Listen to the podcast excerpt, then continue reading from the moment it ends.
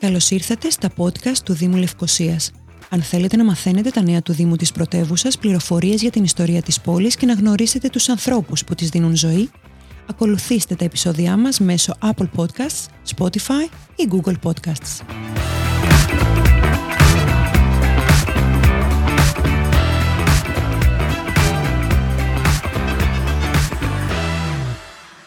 Σε μια πολύ όμορφη και συγκινητική εκδήλωση στο Δημαρχείο της Λευκοσίας παρουσιάστηκε η επανέκδοση του βιβλίου της Νίκης Μαραγκού «Νικοσιένσες».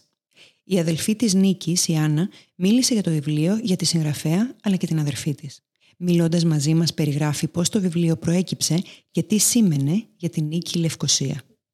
Ήμουν πάρα πολύ χαρούμενη όταν ε, παρακολούθησα την ε, παρουσίασή σας και ήταν και πάρα πολύ συγκινητική παρουσίαση να μιλάτε για την αδερφή σας και την επανέκδοση του βιβλίου της. Θέλετε να μας μιλήσετε γι' αυτό σας παρακαλώ; Λοιπόν, πρώτα-πρώτα ένα μεγάλο ευχαριστώ στο Δήμο Λευκοσίας που είχε αναλάβει και, τον, και την ανατύπωση, τα έξοδα για την ανατύπωση αυτού του βιβλίου των 20 αλλά και για την προετοιμασία εκείνης της βραδιάς που κυριολεκτικά νομίζω αν η Νίκη ήταν κάπου γύρω μας θα ήταν πολύ ευτυχισμένη να έβλεπε τη Λευκοσία από ψηλά όλη τη Λευκοσία, όχι αυτό το, τη μισή Λευκοσία που όπως είπα και στην βραδιά εκείνη οι μισές πόλεις κάνουν μισούς ανθρώπους. Και λάβατε πάρα πολύ ναι, θερμό χειροκρότημα. Και έλαβα ένα πολύ θερμό χειροκρότημα γιατί όταν αυτή η αίθουσα η, του Δημοτικού Μεγάρου του καινούριου παρό, ό,τι έχω πει ενάντια σε αυτό το κτίριο που μου θυμίζει μπειραρία στην Αγία Νάπα εκτός από αυτό ανεβαίνοντας αυτή την αίθουσα πάνω και κυρίως στο διάδρομο που έχουν κάνει γύρω-γύρω θεώρησα ότι είναι ένα δώρο Θεού που μου ανέρεσε όλα τα κακά που είχα στο μυαλό μου όταν εγώ ήξερα ότι η παλιά πόλη της Λευκοσίας ήταν εκεί και όταν ξεκίνησαν οι καφές, μια φίλη μου και εγώ, μια Γαλλίδα αρχαιολόγος και εγώ σταματήσαμε την όλη την όλη υπόθεση. Τέλος πάντων, περασμένα, ξεχασμένα, ένα καινούριο. Δηλαδή, υπάρχει περίπτωση να ακούσουμε και έναν λόγο γλυτσί και για την πλατεία; Όχι, με, με καμία δύναμη. αυτό, αυτό ξεχάστε το. με καμία δύναμη. Έπρεπε να ρωτήσω, κυρία Μαραγκού, απολόγουμε.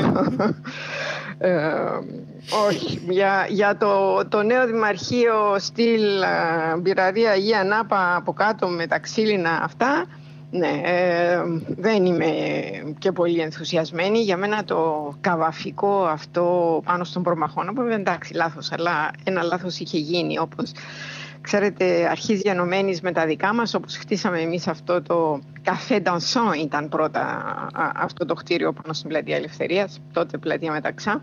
Το ίδιο κάναν και στην άλλη μεριά, δηλαδή οι απεικιοκράτες έκαναν αυτά τα κτίρια αλλά είχαν, ρε παιδί μου, μια αίσθηση του χώρου, μια αίσθηση, παρόλο που ήταν απαγορευμένο, εντάξει, δεν είχαν τις, τις, τι να σας πω, τις τύψεις τις δικές μας που έχουμε καταλάβει ότι το μεσαιωνικό μας τείχος είναι το μόνο πράγμα που έχουμε στη Λευκοσία και δεν χτίζουμε πάνω στους προμαχώνες, Αυτά, αυτά δεν τα, δεν τα πολλο έβλεπαν οι απεικιοκράτες που είχαν έρθει τότε που τα χτίσαν όλα αυτά. Τέλος πάντων, επιστροφή στη νίκη για να πω ότι ήταν μια βραδιά που συγκέντρωσε έτσι ένα κόσμο που ήξερε την νίκη και το χάρηκα πάρα πολύ. Ήταν παλιές συμμαθητρίες της εκεί πέρα. Η νίνη υπουργός δικαιοσύνης, η Στέφη Δράκου, μαζί με τη Σίλια που ήταν εκεί πέρα μια άλλη φίλη της, δύο φίλες της, μα καρδιακές της φίλες, αλλά και η Εύη Πκερίδο, ο κόσμος της Νίκης, γιατί η Νίκη ήταν ένα πλάσμα απίστευτο.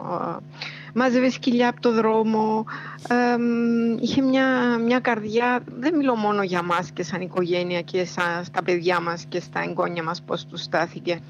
Μιλώ για έναν άνθρωπο που η κάθε μέρα που ξημέρωνε ήταν ένα δώρο στο οποίο θα ανακάλυψε κάτι άλλο, θα έψαχνε κάτι άλλο, θα πήγαινε να έβλεπε μια φίλη της, μια γυναίκα, να της πει μια ιστορία ενός προσφυγικού οικισμού. Αυτή ήταν η νίκη, μια περιέργεια απίστευτη.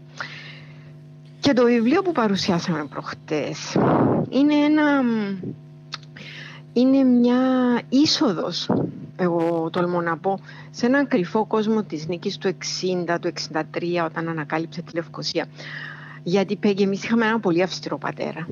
Και Νίκη τόσο καγιά από το σπίτι με το ποδήλατό της και πήγαινε στην παλιά Λευκοσία. Ανέβαινε πάνω στην Αγιά Σοφιά, μέσα από το Μιναρέ. Και εκεί σε αυτή την οροφή καθόταν με τις ώρες, τις φωτογραφίες που έδειξα εκείνο το βράδυ τις είχε βγάλει ένας πολύ καλός της φίλος, ο Ζήνωνας ο Σταυρινίδης και είχε την καλοσύνη να μου τις δώσει. Έχω και άλλες πολλές που ήταν πολύ προσωπικές για να τις δείξω, αλλά η Νίκη ήταν πάνω στην Αγιά Σοφιά, έβλεπε τι σημαίνει Αγιά Σοφιά.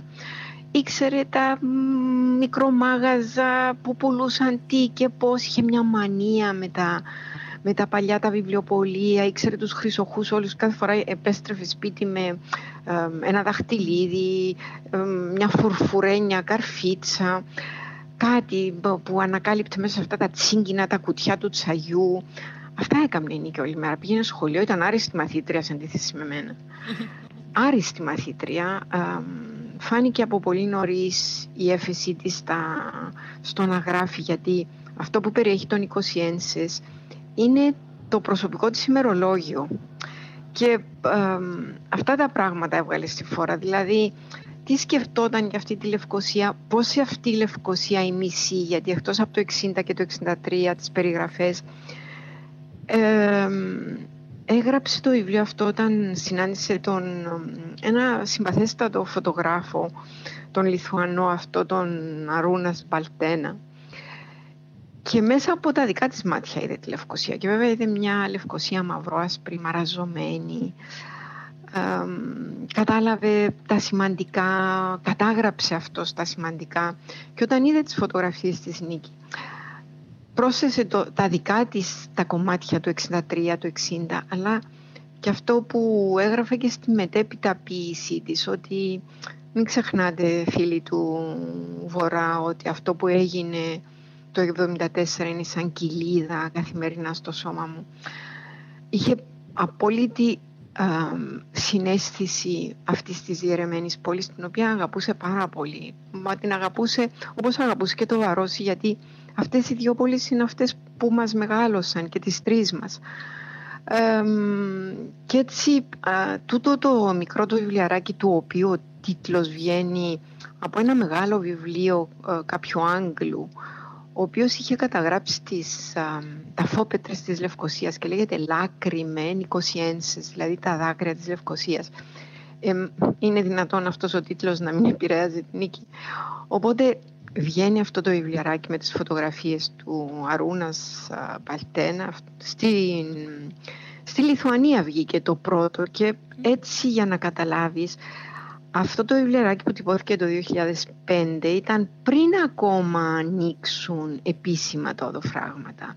Το έχει γράψει εκείνη στην ελληνική, μεταφράστηκε από φίλες της στην αγγλική και μεταφράστηκε και στην τουρκική γλώσσα. Οπότε κυκλοφόρησε τρίγλωσσο με αυτό τον... εγώ δεν θα τον πω πόνο για τη Λευκοσία, γνώση θα την πω για τη Λευκοσία, γιατί όταν ξέρεις τη Λευκοσία, τότε πονείς. Εμένα αυτό είναι το παράπονο μου. Βγαίνω τώρα από την νίκη, μπαίνω στην Άννα. Δεν ξέρουν τη Λευκοσία. Δεν καταλαβαίνουν τι είναι η Λευκοσία, όπως δεν καταλαβαίνουν τι είναι η Αμόχωστος. Στην ομιλία σας, στην, κατά την παρουσίαση του... Παρουσίαση δεν μπορώ να την πω παρουσίαση γιατί ήταν επανέκδοση. Για την επανέκδοση του βιβλίου είπατε ότι δεν μπορούμε να, να ξέρουμε μια πόλη αν την περπατήσουμε την πόλη και δεν μπορούμε να περπατήσουμε μια πόλη η οποία είναι μισή. Αυτό. Αυτό, αυτό. Ξέρετε, μεγαλώσαμε μια γενιά που λέει δεν ξεχνώ. Με τα παιδάκια, τα μικρά, δεν ξεχνώ. Τους πάνε τα παιδάκια στην ε, Δερίνια για να ζωγραφίσουν την αμόχωστο. Μα είμαστε σοβαροί. Ένα παιδάκι που δεν ξέρει πώς να ξεχάσει; Μα δεν μπορείς να εγώ λέω συχνά, εγώ δεν ξεχνώ την κινέζικη μου λογοτεχνία. Μα πώς το διάολο; Δεν ξέρω κινέζικη λογοτεχνία. Πώς να την ξεχάσω. Είναι προθύστερο. Οι αρχαίοι ημών πρόγονοι είχαν ονόματα για όλες αυτές τις αρλούμπες που σκεφτόμαστε εμείς. Γιατί για μένα το να μεγαλώσεις μια γενιά μόνο με το δεν ξεχνώ χωρίς να, να τους δείξεις, να τους πάρεις, να τους εξηγήσεις, να τους εκθιάσεις, να τους περπατήσεις αυτό που είναι σήμερα η κατεχόμενη γη μας. Δεν μπορείς να περιμένεις τίποτα άλλο από την άγνοιά τους. Και η άγνοια έφερε το σήμερα. Και το σήμερα θα φέρει ό,τι χειρότερο.